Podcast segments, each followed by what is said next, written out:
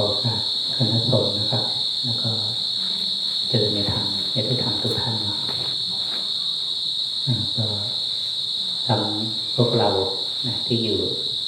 ที่พักสงฆ์นะอย่างนี้คนญี่ปุ่นนะที่ฟังภาษาญี่ปุ่นนะแล้วก็เผื่อเพื่อนคนจีนนะที่จะมีมีการปฏิบัติธรรมร่วมกันนะที่จริงธรรมะมันเป็นเรื่องเรียกว่าไม่จำกัดการนะจะพูดตอนไหนนะก็เรียกว่าใช้ได้ตลอดเวลาเหมือนคำสอนพระพุทธเจ้านะ สองพันหกร้อย ปีแล้วก็ไม่ไม่เปลี่ยนแปลงธรรมะไม่เปลี่ยนแปลงนะแต่รูปแบบในศาสนานิกายต่างอาจจะเปลี่ยนแปลงแต่ตัวธรรมะไม่เคยเปลี่ยนแปลงหรือครูบาอาจารย์หลวงพ่อเทียนหลวงพ่อคำเขียนแม้ท่านจะละสังขารไปแล้วนะแต่ธรรมะที่ท่านสอนไว้ก็ก็ยังใช้ได้กับทุกยุคทุกสมัยเนาะพระเจ้าท่านเคยตรัสไว้ขนาดว่าพระพุทธเจ้าจะมาตรัสรู้ก็ตามหรือว่าพระพุทธเจ้าไม่มาตรัสรู้ก็ตามธรรมะก็เป็นสิ่งที่ที่มีอยู่ตลอดเวลานะแล้วก็ไม่เปลี่ยนแปลงนั้นธรรมะเนี่ยเป็นถ้าจะว่าไปอีกแง่นึงก็คือเป็นเป็นสัจธรรมแหละเป็นสิ่งที่เป็นความจริงแท้นะแล้วก็ไม่ขึ้นอยู่กับการเวลาไม่ขึ้นอยู่กับสถานที่ไม่ขึ้นอยู่กับบุคคลนะความจริงอ่ะมันเป็นสิ่งที่ไม่เปลี่ยนแปลงนะแต่สมมุติมันเป็นสิ่งที่เปลี่ยนแปลงนะอ่าคือถ้าจะว่าคืออะไรความไม่เที่ยงนะก็คือความจริงนะคือมันมีความไม่เที่ยงแต่ความจริงมันก็คือนั่นแหละความไม่เที่ยงแหละคือมันไม่เปลี่ยนแปลงงงไหมนี่คือความไม่เที่ยงมันมีแต่ความเที่ยงก็คือความไม่เที่ยงแหละมันเที่ยงทุกอย่างมันโดยสมมุติมันก็เป็นเรียกว่าเป็นสิ่งที่เกิดดับนะเปลี่ยนแปลงตลอดเวลาแต่ความจริงนั่นแหละคือความไม่เปลี่ยนแปลงนะนิพพานนะนิพพานคือสัจธรรมก็ว่าได้นะไม่มันเป็นสิ่งที่เที่ยงเป็นสิ่งที่ทำให้เป็นสิ่งที่มีสุขนะแต่ก็ไม่ใช่เป็นสิ่งที่มีใครเป็นเจ้าของนะนั้นการปฏิบัติธรรมจริงๆแล้วมันเหมือนเราปฏิบัติผ่านสมมุติที่ที่มันมีในตัวเราเนี่ยแหละนะสมมุติคือร่างกายจิตใจนะที่คนทุกคนมีเหมือนกันเรามาศึกษาสมมุติก็คือมาศึกษาร่างกายแล้วก็จิตใจหรือจะจะว่าให้มันแตกไปก็คือขันธ์ห้านั่นแหละเราเอากายใจเราขันธ์ห้ามาเป็นเป็นตำรา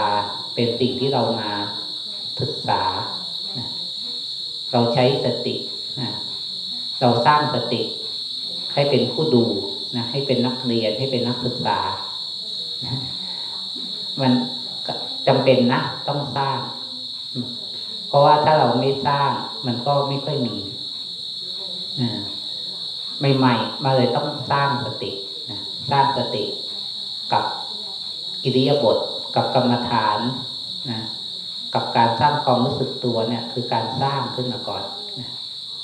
สร้างแต่ตอนสร้างสติบางทีมันก็บางครั้งเราอาจจะเคร่งเครียดบางครั้งเราอาจจะเกิดการคาดหวังบางครั้งเราอาจจะเกิดการแบบอยากให้มันไม่คิดอยากให้มันสงบเลยนะแต่มันก็เป็นบทเรียนนะให้เราค่อยๆค่อยๆค่อยๆปรับเปลี่ยนให้เราค่อยๆหาสมดุลว่าเวลามันเครียดนะจะเรียกว่าอะไรจะผ่อนคลายอย่างไรนะหรือเวลามันอยากสงบมันอยากรู้นะเราจะเปลี่ยนการวางใจอย่างไรเนี่ยนะหรือเวลาเกิดความฟุ้งซ่านนะเราจะดึงสติให้ออกมาจากความฟุ้งซ่านอย่างไรคือในการปฏิบัติอ่ะ มันเป็นสิ่งที่มันเป็นบทเรียนให้เราได้ปรับเปลี่ยนให้เราได้แก้ไขให้เราได้ฝึกการวางใจฝึกการวางกายให้มันให้เรียกว่าอะไรให้มันเหมาะสมมากขึ้นนะคือถ้าเราไม่ฝึกเลยมันก็จะไปตามความเคยชินของของกิเลสหรือของนิสัยของเรานะแต่ละคนอาจจะมีกิเลสมีนิสัยที่แตกต่างกันแต่ที่จริงมันมีกิเลสทุกตัวเลยนะแต่มันอาจจะมีบางตัวที่มันแรงหน่อยเยอะหน่อยเช่นบางคนโทสะจริตนะก็หงุดหงิดโกรธรำคาญบ่อยบางคนราคะจริตนะก็รักสวยรักงามโลภนะอยากได้ต่างๆบางคนวิตกจริตนะสงสัยกังวลอะไรนะมันก็มีมันก็มีอันนี้พูดย่อๆนะมันก็มีลักษณะที่มันแตกต่างกันไปบ้างแต่จริงทุกคนทุกคนมันมีทุกอย่างนั่นแหละกิเลสทุกอย่างนะโลภโกรธหลงมีทั้งหมดนั่นแหละแต่มันอาจจะมีด้านไหนมากกว่ากันก็แค่นั้นเองนั้นการภาวนาจริงก็คือส่วนหนึ่งก็คือเราฝึกให้เรารู้ทันไอ้ไอ้ร่องของจิตที่มันมักไปตามความเคยชินนั่นแหละคือไอ้ร่องตัวนี้แหละมันจะเรียกว่าคือความไม่รู้ตัวความลืมตัวหรือความเคยชินที่มันมันไหลอ่ะถ้าเปรียบเหมือนกับฝนเวลาตกนะมันจะร่องน้ำหรือลำคลองนะมันคือฝนก็จะไหลลงเทลงไปสู่ร่องน้ำยิ่งร่องน้ำนั้นมันยิ่งฝนตกบ่อยๆนะมันก็ยิ่งทำให้ร่องน้ำนั้นมันมันลึกขึ้นนะมันก็ไหลคล่องขึ้นไอ้ร่องความเคยชินของจิตเราเนี่ยแหละนะที่ที่เราปล่อยให้มันปล่อยให้อารมณ์มันไหลไปตามตามความเคยชินนั่นแหละนะเราฝึกเขาเรียกว่าบางทีครูบาอาจารย์นะที่เรียกว่าแบบเหมือนกลับมารู้สึกตัวหรือว่าแบบแบบกลับมากลับมาจาก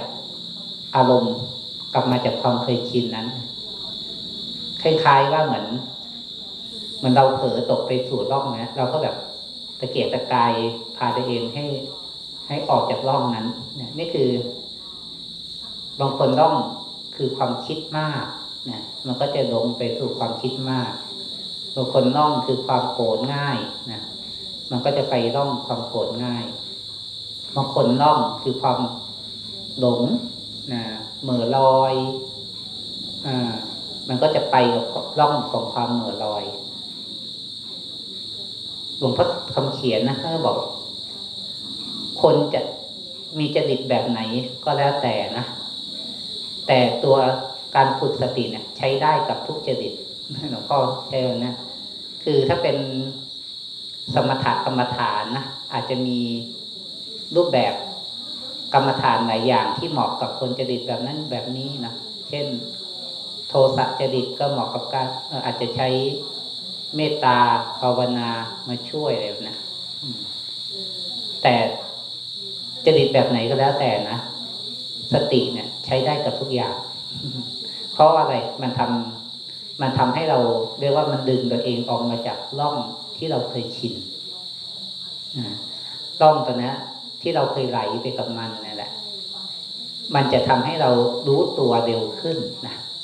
ไม่ใช่แปลว่ามันจะไม่เป็นแบบนั้นนะ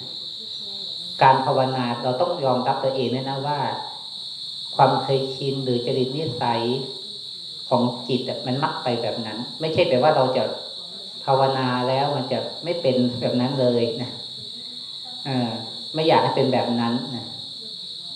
วันนี้ก็มีคนโทรมาปรึกษาอาตมานะแบบคือปฏิบัติธรรมไม่ถึงปีหรอกนะไม่กี่เดือนแต่ก็โทรมาปรึกษาบ่อยนะเดือนหนึ่งครั้งสองครั้งแบบคือ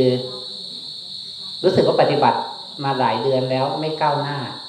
ไม่ก้าวหน้ายังยังโกรธนะยังโกรธคนใกล้ตัว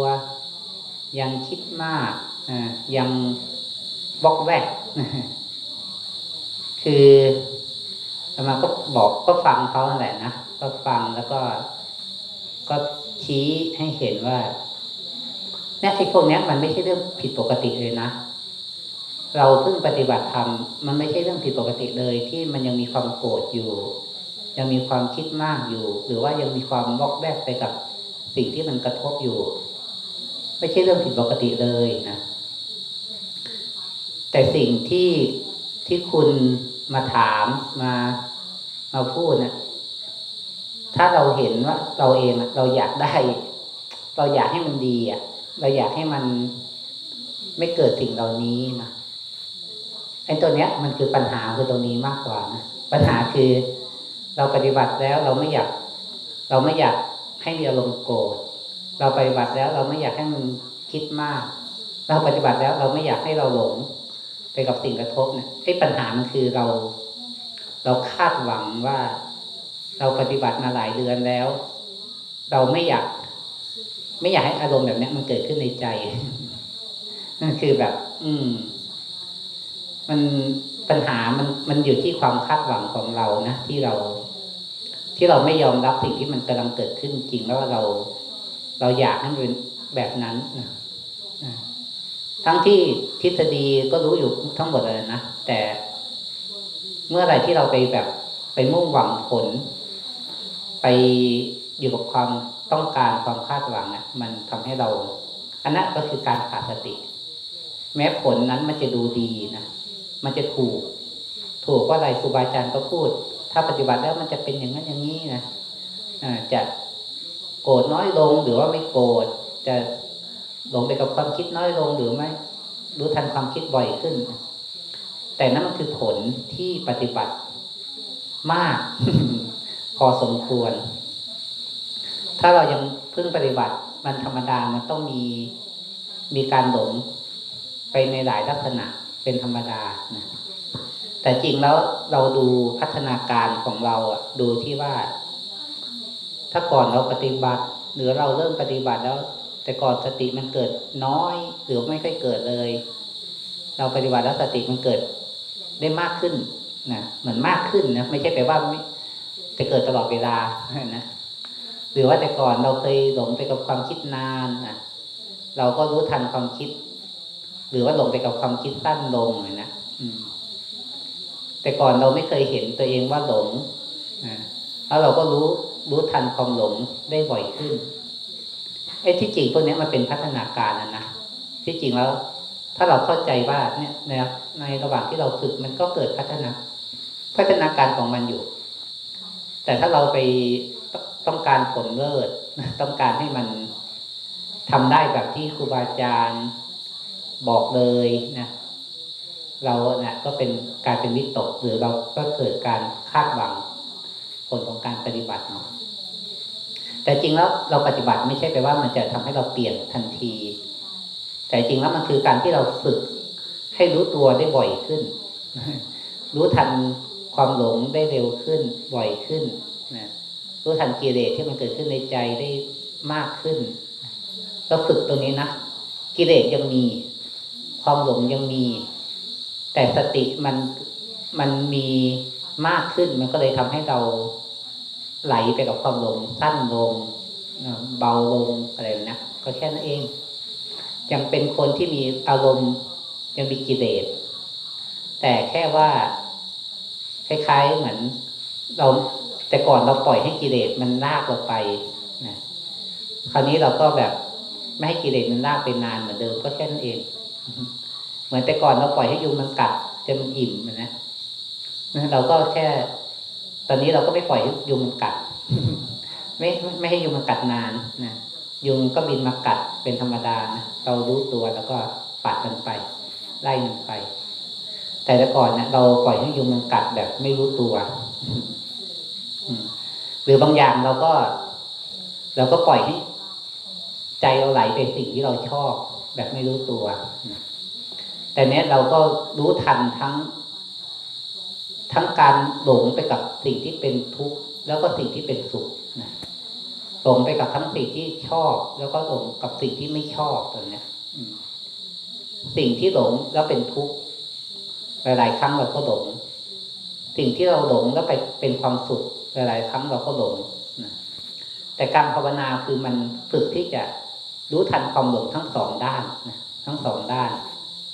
ด้านสุขด้านทุกข์ด้านดีด้านไม่ดีนะทั้งสองด้านบางทีที่เราใช้คำว่าทางสายกลางเนี่ยคำว่าทางสายกลางเนี่ยไม่ใช่แปลว่าแบบเอาดีไม่ดีมาบวกกันแล้วก็เอาหารตรงกลางอะไรนะเอาทางสุดโต่งสองทางมามาหาตรงกลางนะที่จริงมันไม่ใช่นะแต่แต่ทางสายกลางจริงๆแล้วคือการที่เราเรารู้จักไอ้ความหลงทั้งสองแบบนั่นแหละนะหลงไปกับความสุขหลงไปกับความทุกข์หลงไปกับความชอบหลงไปกับความไม่ชอบทางสายกลางไม่ใช่แปลว่าเฉยหรือว่าไม่สุขไม่ทุกข์เห็นนะไม่อันนั้นถ้าเราไปหลงอยู่กับตรงนั้นก็จะหลงกันนะหลงไปกับความเฉยหลงไปกับการพยายามทำให้มันไม่สุขไม่ทุกข์ให้มันนิ่งๆให้มันไม่มีความรู้สึกอันนั้นก็ยังหลงอันนี้คำว่าทางสายกลางไม่ใช่แปลว่าเราเราไปทำใจอย่างนั้นแต่จริงเราเห็นว่าเห็นความหลงในลักษณะหลายๆอย่างคำว่าเป็นกลางในที่นี้คือเป็นกลางในในแง่ว่าถ้าแบบภาษาแบบที่หลวงพ่อเทียนหลวงพ่อเทียนใช้ก็ว่าคำว่ารู้ซื่อๆเนี่ยแหละนะซื่อๆซื่อๆเนี่ยอาจจะเป็นทั้งภาษาไทยภาษาอีสานก็ได้นะมาไม่รู้ว่าหลวงพ่อครูบาอาจารย์ท่านท่านเน้นความหมายแบบไหนแต่ที่ที่อาตมาหรือผมเข้าใจมันมันเป็นทั้งความรู้สึกของความบริสุทธิ์อ่ะซื่อแบบบริสุทธิ์แล้วก็ซื่อแบบซื่อตรงอ่ะตรงๆนะมันเป็นแบบไหนก็ก็เป็นแบบนั้นซื่อแบบไม่ปรุงแต่งไม่หมายถึงว่าไม่ไม่ปรุงแต่งกับอาการที่มันที่มันกำลังเกิดขึ้นอันนี้ที่เข้าใจนะหมายถึงว่ามันทั้งมีไอ้ตัวรู้ว่ามันบริสุทธิ์มันเหมือนถ้าแบบภาษาอังกฤษก็ innocent มันนะแบบซื่อๆแบบใสๆเอ่อไม่เป็นพิษไม่เป็นภัยไม่เป็นอะไรกับสิ่งต่างๆนะทั้งการที่ไม่หลงไปปรุงแต่งต่อตามอารมณ์ตามความชอบความไม่ชอบตามความอยากความไม่อยากนะรวมทั้งการการรู้แบบซื่อๆรู้แบบตรงๆอ่ะรู้แบบตรงๆคือไอ้ที่มันเกิดต่อหน้าต่อตานั่นแหละจะพูดยังไงตรงๆนะมันธรรมชาติมันเกิดแบบไหนก็ไอ้รู้ไอ้ตัวนั่นแหละนะมันไม่ใช่ไปรู้อดีตไม่ใช่ไปรู้อนาคตไม่ใช่ไปรู้เรื่องนอกตัวแต่มันรู้สิ่งที่มันกำลังเกิดขึ้นตรงๆต่อหน้านั่นแหละนะแต่ไอ้ตัวเนี้ยมันไม่ใช่แปลว่าเราจะต้องการรู้ซื่อๆสำหรับอาตมาไม่ใช่เป็นการไม่ใช่เป็นการสร้างสภาวะการรู้ซื่อๆแต่ที่จริงแล้วเหตุของการที่จะรู้ซื่อๆได้ก็คือรู้ทันไอ้ความไม่ซื่อของใจนะเวลาเรารู้อารมณ์แล้วแล้วใจมันไม่ซื่อหมายถึงว่าไม่บริสุทธิ์ต่อการรู้ไม่หรือว่าไปเผลอไปอยู่กับอดีตหรืออนาคตหลังจากที่รู้แล้วก็ไปอาจจะไปกังวลไม่อยากไม่อยากเกิดขึ้นอีกหรือว่าไปคิดวิเคราะห์กับเหตุปัจจัยทำไมมันถึงเกิดขึ้นนั่นคือเราก็พัดจากปัจจุบันไปอดีตหรือไปอนาคตอ่ะนี่คือไม่ตรงนะรวมทั้งเราก็ไม่ซื่อในการแค่รู้แค่ไม่ใช่แค่รู้แต่บางทีเราก็อยากให้เป็นแบบอยากให้เป็นอย่างนั้นอย่างนี้รู้แล้วก็อยากให้มันอยู่นานๆนะหรือว่าหลงแล้วก็อยากให้มันหายไปเร็วๆไม่อยากมันเกิดขึ้นอีกนะ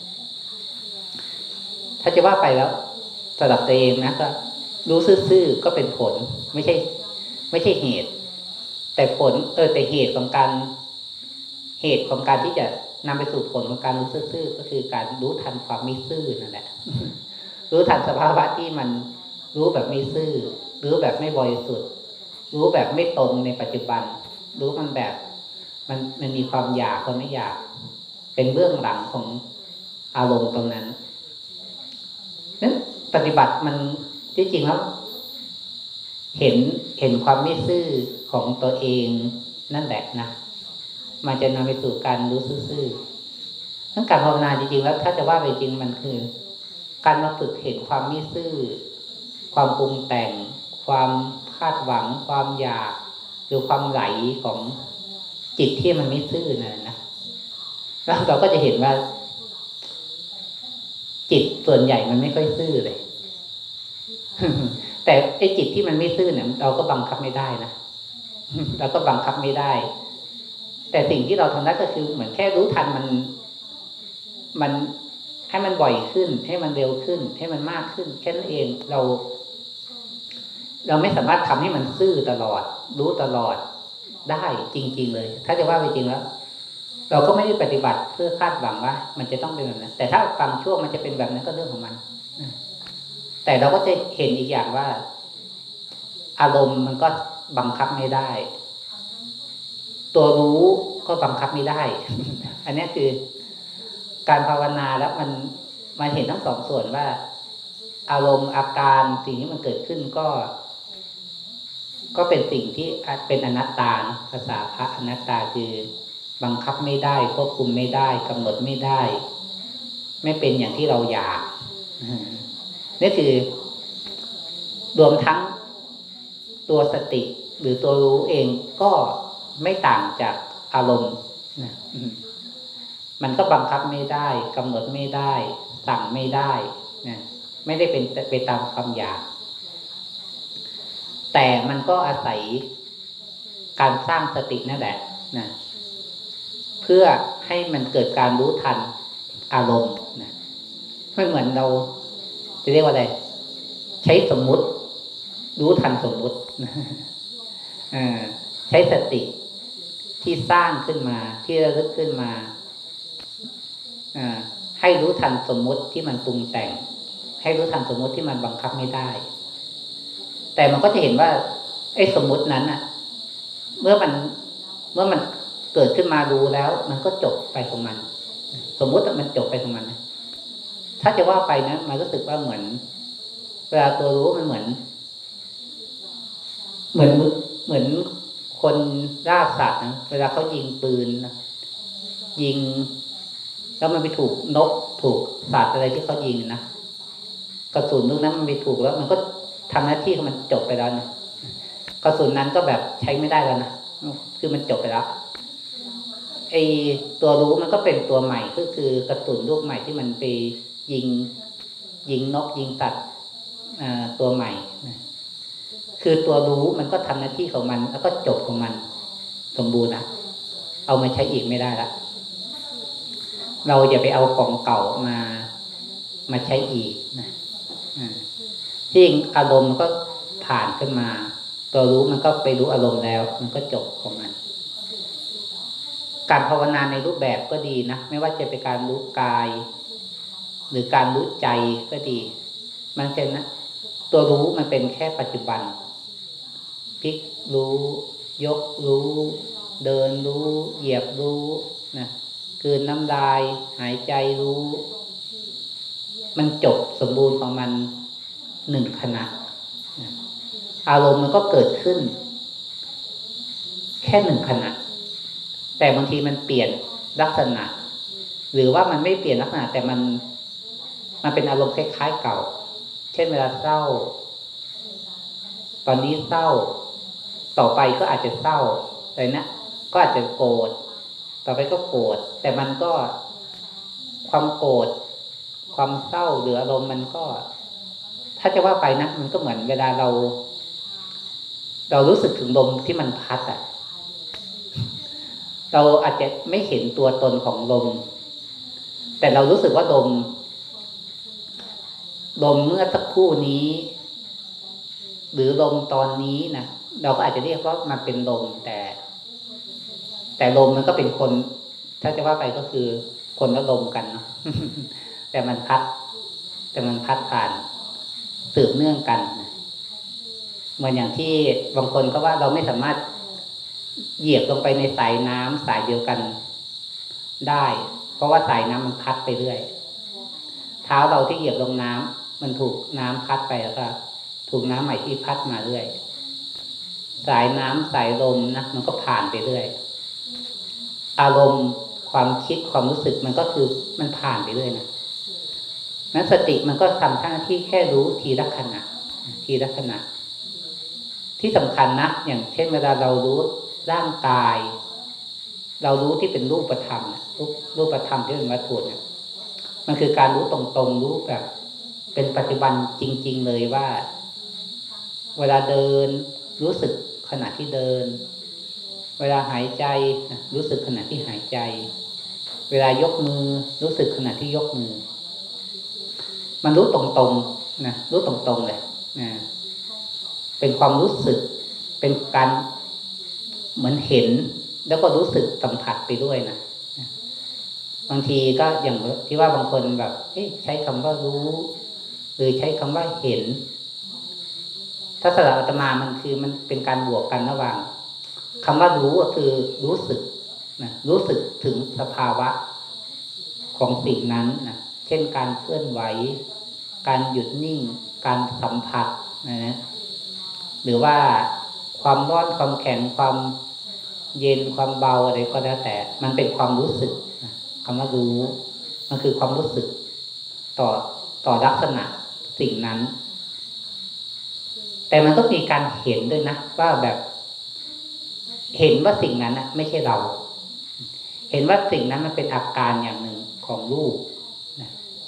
มันมันเหมือนถ้าจะว่ารู้ก็ได้ถ้าจะว่าเห็นก็ได้ถ้าจะว่ารู้สึกก็ได้มันแล้วแต่แต่มันก็จะเห็นอีกอย่างด้วยว่าบางขณะในแต่ละลักษณะมันมีความเด่นแตกต่างกันก็ไม่ใช่เรื่องผิดปกตินะไม่ใช่แปลว่าต้องเห็นถึงจะถูกรู้เฉยๆไม่ถูกอะไรนะหรือแต่อาตมาคิดว่าคืออย่างที่ว่าสติมันก็บังคับไม่ได้บางครั้งมันเหมือนตัวเห็นมันดูชัดกว่ามันก็รู้สึกอยู่บ้างแต่ไม่ไม่ชัดเท่ากับการเห็นหรือบางครั้งมันไม่รู้สึกว่ามันเห็นไม่ชัดอ่ะแต่มันรู้สึกได้ว่ามันเป็นลักษณะแบบนี้คือถ้าจะว่าไปจริงสติมันก็แบบเราก็ไม่สามารถสั่งให้มันแบบเออเห็นมันดีกว่าต้องเห็นตลอดนะอะไรนะบางทีมันสติมันก็แล้วแต่มันนะแต่เราก็รู้สึกว่ามันมีลักษณะประมาณเนี้ยจะว่ารู้ก็ได้จะว่ารู้สึกก็ได้จะว่าเห็นก็ได้นะมันก็รวมๆกันนะแต่มันแต่ลักษณะตัวไหนจะเด่นจะชัดกว่ากันก็ขณะนั้นๆมันเป็นแบบไหนก็แบบนั้นแหละหรือบางทีอาตมาก็จะพูดว่าบางทีมันชัดก็รู้ว่าชัดมันไม่ชัดก็รู้ว่าไม่ชัดนั่นแหละมันเบาก็รู้ว่าเบามันหนักก็รู้ว่าหนักก็คือมันรู้ได้แบบไหนก็เป็นแบบนั้นแหละโอเคแล้วนะโอเคแล้วในหรือว่ามันก็ถูกต้องในขณะนั้นแล้ว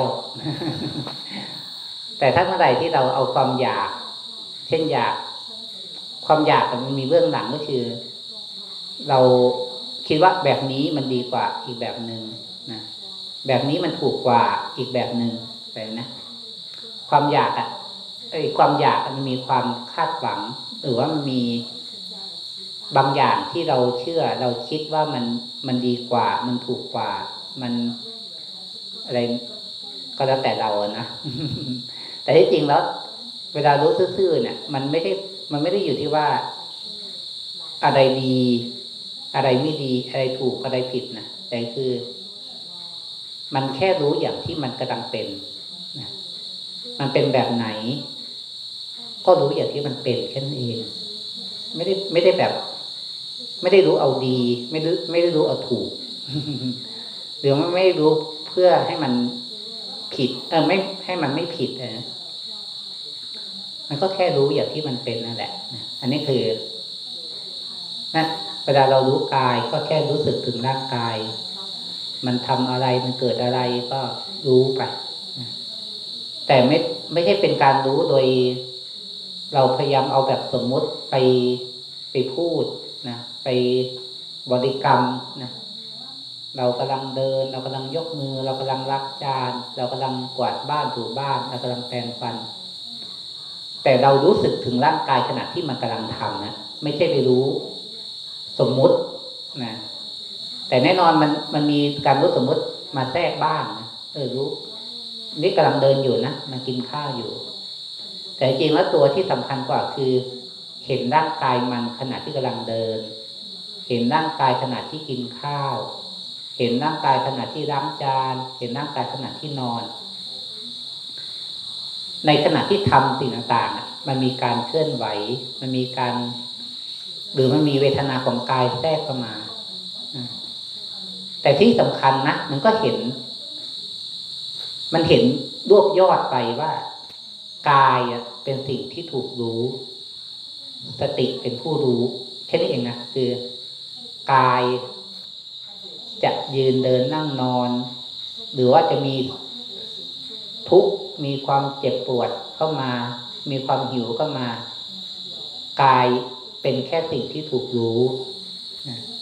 ใจเป็นผู้รู้กายแค่นั้นเองกายเป็นแค่สิ่งที่ถูกรู้จะยืนเดินนั่งนอนจะอะไรก็แล้วแต่ก็เหมือนแค่เขาแสดงลักษณะของของธาตุสี่ให้เห็นแล้วเห็นว่าธาตุสี่มันกำลังเป็นอะไรแค่นั้นเอง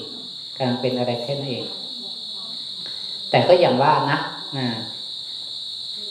การดูกายมันก็จะยากเมื่อเกิดเวทนาเกิดเวทนาเช่นปวดเจ็บหรือว่าไม่สบายกายนะมันก็จะถูกถูกดูดนะถูกดูดนะเพราะเรากลัวกลัวมันเป็นมากกว่านี้กลัวมันจะตายอะไรนะมันก็มีความกลัวที่มันทั้งเวทนามันก็ดูดด้วยตัวของมันเองด้วยแล้วก็ความไม่ชอบความกลัวมันก็จะบวกเข้าไปอีกเวลาดูกายมันก็จะดูยากเมื่อเกิดเวทนามากๆไอ้ตอนนั้นก็บางทีกำลังสติอย่างเดียวก็อาจจะไม่พอนะถ้ากำลังสมาธิไม่เข้มแข็งมากเนี่ยก็จะถูกเวทนาดูดแต่ก็กลับมาเราก็ฝึกกลับมาบ่อยๆเมื่อเกิดเวทนาเกิดเวทนาก็ฝึกกลับมาบ่อยๆหรือบางทีเราก็อาศัยกายส่วนไหนที่เวทนาน้อยเป็นตัวสร้างสติเรียกสติหรือว่าเป็นที่พึ่งไปนะก็ก็จะช่วยได้ให้เราออกมาจากเวทนาได้เวลาดูเวทนาของรูปนะมันก็อาจจะยากหน่อยแต่ก็ไม่ใช่แปลว่าไม่ได้นะเมื่อไรที่สติสมาธิมันมันส่งเสริมซึ่งกันและกันมันมากพอมันก็ออกจากเวทนาได้เป็นผู้รู้ผู้ดูได้ส่วนการดูใจหรือว่าการรู้เท่าทันความคิดรู้เท่าทันอารมณ์เนี่ยตัวรู้กับตัวคิดเนี่ยมันก็คืออาการของใจเหมือนกันนะนั้นมันก็เลยแบบความคิดเกิดขึ้นก่อนแล้วเราค่อยรู้ว่ามันคิดไปความโกรธขึ้นก่อนแล้วค่อยรู้ว่าเออมันเผลอเข้าไปโกรธนะความหลงเกิดขึ้นก่อนเราค่อยรู้ว่ามันเผลอหลงไปนะเพราะสิ่งที่เป็นนามธรรมเนี่ยนะไม่ว่าจะเป็นความปรุงแต่งหรืออาการกับตัวรู้เนี่ยมันเป็นนามธรรมเหมือนกันมันเกิดที่ใจเหมือนกันนั้นเวลาเรารู้สึกที่ใจอ่ะมันไม่สามารถไปดักรู้ก่อนได้ถ้าเราไปดักรู้ใจนะไปดักรู้ความคิดไปรอดูเนี่ยอันเนี้ยคือหลงคือหลงไปรอดูหลงไปดูเมื่อไหร่มันจะคิดหลงเมื่อไหร่มันจะเกิดกิเลสเราไปรอดูการหลงก็คือไม่รู้ตัวเองว่าไปรอดูนั่นแหละแต่ถ้าเรารู้ว่าเมื่อกี้มันไปรอดูมันจะต่างกันนะมันหลงไปรอดูแล้วก็มันเกิดการสติรู้ทันว่าเมื่อกี้มันเผลอไปรอดูเนี่ยการไปรอดูแล้วก็การรู้ทันอาการที่มันไปรอดูมันคนละอันกันหรือว่าการอยู่ดีๆมันก็แวบคิดนะไม่เป็นไรนะเราก็เอาดูว่าเมื่อกี้มันแวบไปคิดอันเนี้ยนั้นเวลาเรามันเกิดความคิดเกิดอารมณ์เนี่ยมันมันเกิดขึ้นมาก่อนแล้วเราค่อยรู้นั้นสิ่งที่ครูบาอาจารย์ท่านสอนแบบอย่างโดยเฉพาะหลวงพ่อเทียนท่านพูดมันคิดเท่าไหร่มันคิดมากก็รู้มากคิ คิดปุ๊บรู้ปั๊บคิดปุ๊บรู้ปั๊บนะไม่ต้องห้ามความคิดนะไม่ต้องห้ามอารมณ์อื่นนะความคิดอารมณ์อาการต่างๆก็กลายเป็นสิ่งที่ถูกรู้เป็นสิ่งที่ถูกรู้เท่าทันนะอันนี้ก็ก็คือการมีสติการมีสติไม่ใช่แปลว่าเราต้องไม่คิดเราต้องไม่มีอารมณ์แต่มันมีความคิดมันมีอารมณ์ก็ถูกรู้ถูกรู้เท่าทันนั่นก็คืออ๋อมันก็ไม่ใช่ความคิดก็ไม่เป็นไรอารมณ์ก็ไม่เป็นไรมันเกิดมันเกิดขึ้นมาก่อนแล้วเราก็รู้ทันเกิดขึ้นก่อนแล้วเราก็รู้เกิดขึ้นก่อนเราก็รู้สนุกรู้เนี่ยนะสนุกรู้สนุกเห็นสนุกรู้เท่าทันความคิดรู้เท่าทันความหลงนะอันนี้คือถ้าเราวางใจถูกเราเข้าใจถูกนะอาการไม่ว่าจะเป็นอาการของกายอาการของใจมันก็คืออาการที่ถูกรู้สติเป็นผู้รู้รู้แล้วก็จบ รู้แล้วก็จบเป็นครั้งเป็นครั้งเป็นครั้งนะถ้าจะว่าไปแล้วก็ไม่มีเรื่องของอดีตไม่มีเรื่องของอนาคตเลยมันเป็นแค่เรื่องของปัจจุบันนะแล้วก็อย่างที่ว่าสิ่งที่มันเป็นสัจธรรมจริงๆก็คือนะเมื่อเกิดสภาวะที่รู้ทันนะมันก็จะมีแค่อาการกับตัวรู้ไม่มีตัวเรานะอาการก็ไม่ใช่ตัวเราตัวรู้ก็ไม่ใช่ตัวเรามันเป็นแค่ลักษณะของอาการนะอาการของจิตที่มันเป็นแบบนั้นแล้วก็มีอาการของจิตที่มันไปรู้ทันสิ่งนั้นมันไม่มีคำว่าตัวเราอันนี้คือสัจธรรมคือมันไม่มีตัวเรานะแล้วก็สัจธรรมในแง่หนึ่งคือถ้าสังเกตเลยดีตอนสภาวะที่รู้อ่ะมันก็ไม่ได้ไม่ได้มีความทุกข์อะไรนะคืออาการมันก็เป็นแบบของมันแบบนั้นแหละนะแต่แต่ก็แค่รู้เฉยๆนะมันก็ไม่ได้มีมีความไปสำคัญมั่นหมายก็ไม่ได้มีความทุกข์นะคือคำว่าพ้นทุกข์คือตอนที่แค่รู้นั่นแหละมันก็พ้นจากความทุกข์ได้มันก็คือถ้าว่าไปปฏิบัติธรรมมันก็เลยไม่ใช่เรื่องการไปหาความพ้นทุกข์ในอนาคตหรือว่าการต้องต้องให้เป็นสภาวะอะไรขึ้นมาแต่จริงแล้วการแค่ฝึกรู้หรือการแค่ตอนที่สติมารู้เท่าทันสิ่งต่างๆตามความเป็นจริงตอนนั้นมันก็มันก็เพียงพอนะมันก็เพียงพอนะเพียงพอกับกับการปฏิบัตินะมันเพียงพอจริงๆนะคำว่าเพียงพอคือว่าพอคือพอใจกับสภาวะรู้อย่างที่มันกำลังเป็นนั่นแหละนะไม่ใช่ไปพอแต่ถ้าเราไม่พอมันจะมีสิ่งที่เราต้องการนะนั่นว่าสิ่งที่เราอยากจะเป็นนะมันก็ไม่พอแล้วทีหรอกนะรู้แล้วก็ยังไม่พอยังอยากรู้อีกยังอยากรู้อีกแต่จริงแล้วการรู้เป็นครั้งเป็นครั้งน่ะมันพอแล้วแต่ละขณะแต่บางทีที่เราพูดว่าสมมติที่ว่าเออยังสติไม่พอยังฝึกไม่พอยังความเพียรไม่พอมันก็คือว่าแค่เตือนให้เราอย่า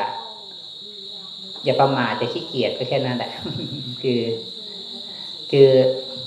คำว่าประมาทขี้เกียจนะมันก็คือว่าเหมือนคล้ายๆเดี๋ยวก็จะปล่อยตัวปล่อยใจไปกับอารมณ์ไปกับความเคยชินนะมันก็จะถูกดูถูกไหลไปเหมือนเดิมนะก็คือแต่จริงตอนที่มันรู้ว่ามันพอแล้วแต่เห็นว่าก็ฝึกในการรู้บ่อยๆรู้เรื่อยๆรู้เรื่อยๆแบบนี้มันก็มันก็คือมันก็เป็นการอยู่กับปัจจุบันขณะอย่างมีสติเป็นครั้งเป็นครั้งเป็นครั้งเป็นครั้งไปนะมันแล้วอีกอย่างหนึ่งนะกิเลสที่มันมักหลอกนักปฏิบัติคือแบบเราคิดว่าเราปฏิบัติเหมือนเป็นงานเป็นสิ่งที่ทำให้มันเสร็จทำให้มันสำเร็จแล้วเหมือนต่อไปเราจะต้องไม่ปฏิบัติไงเหมือนใครถ้าเราปฏิบัติเสร็จแล้วเราก็จะได้สบายไม่ต้องเหนื่อยไม่ต้องมาทนทุกข์อะไรที่จริงแล้วมันถ้าเราไปคาดหวังว่าเราปฏิบัติเพื่อให้มันเสร็จให้มันสำเร็จแล้วเราจะต้องไม่ปฏิจะได้ไม่ปฏิบัติจะได้แบบไม่ต้องมาเหนื่อยไม่ต้องมาทุกข์ อันนั้นเราก็วางใจผิดแล้วนะแต่เมื่อเราปฏิบัติเพื่ออยากอยากสบายอยากให้มันมีความสุขอยากให้มันไม่เหนื่อยนะอันนี้ก็เป็นกิเลสนะที่จริงแล้วมันก็อ่าถ้าเราไปตั้งเป้าแล้วนะมันก็แบบเราก็จะไปบีบคั้นอยากปฏิบัติมันได้ผลเร็วๆนะมันจะได้แบบไม่ต้องปฏิบัติอีกอะไรนะแต่จริงแล้วอ่าตัวรู้นั่นแหละนะมันก็เป็นที่พึ่งในตอนนี้แล้วก็ตัวรู้ที่ฝึกบ่อยๆแหละมันก็จะเป็นที่พึ่งต่อไปอนาคตด้วยเนาะอันนี้ก็คือเอ่อการปฏิบัติมันก็เลยมันเป็นเรื่องของปัจจุบันแล้วก็ถ้าจะว่าไปจริงก็เป็นเรื่องของที่ให้เราวางใจเลยว่าทำไปเรื่อยๆทำไปแบบจะเรียกว่าอะไรจะนานเท่าไหร่ก็ก็เผื่อใจทำไปเรื่อยๆแหละดีที่สุดนะแต่ถ้าเมื่อไหร่ที่เราไปคาดหวังไปกดดันว่าเราอยากให้มันสำเร็จเร็วๆอยากให้มันรู้เร็วๆอยากให้มันมีกำหนดเวลานั่นเนี่ยมันจะมันจะแบบพลาดเป้าไปละอันนี้คือ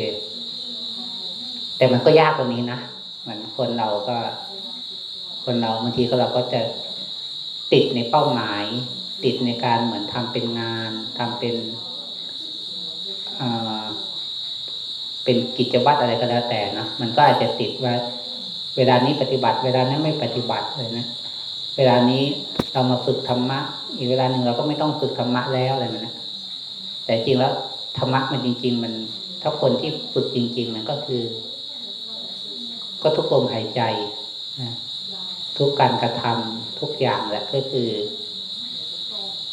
คือฝึกธรรมะทั้งหมดนะแล้วก็ทุกอย่างแหละก็คือธรรมะที่กำลังเกิดขึ้นทั้งหมดเลยมันก็ถ้าว่าไปมันก็เลยแบบมันไม่เกิดการแยกเนี่ยไอ้ตัวสำคัญอีกอย่างนึงนะคือเวลาที่เราแยกว่าอันนี้ธรรมะอันนี้อันนี้ไม่ใช่ธรรมะอันนี้ปฏิบัติตอนนี้ไม่ปฏิบัติอะไรนะเนี่ยอันนี้เรื่องทางโลกอันนี้เรื่องทางธรรมอะไรนะ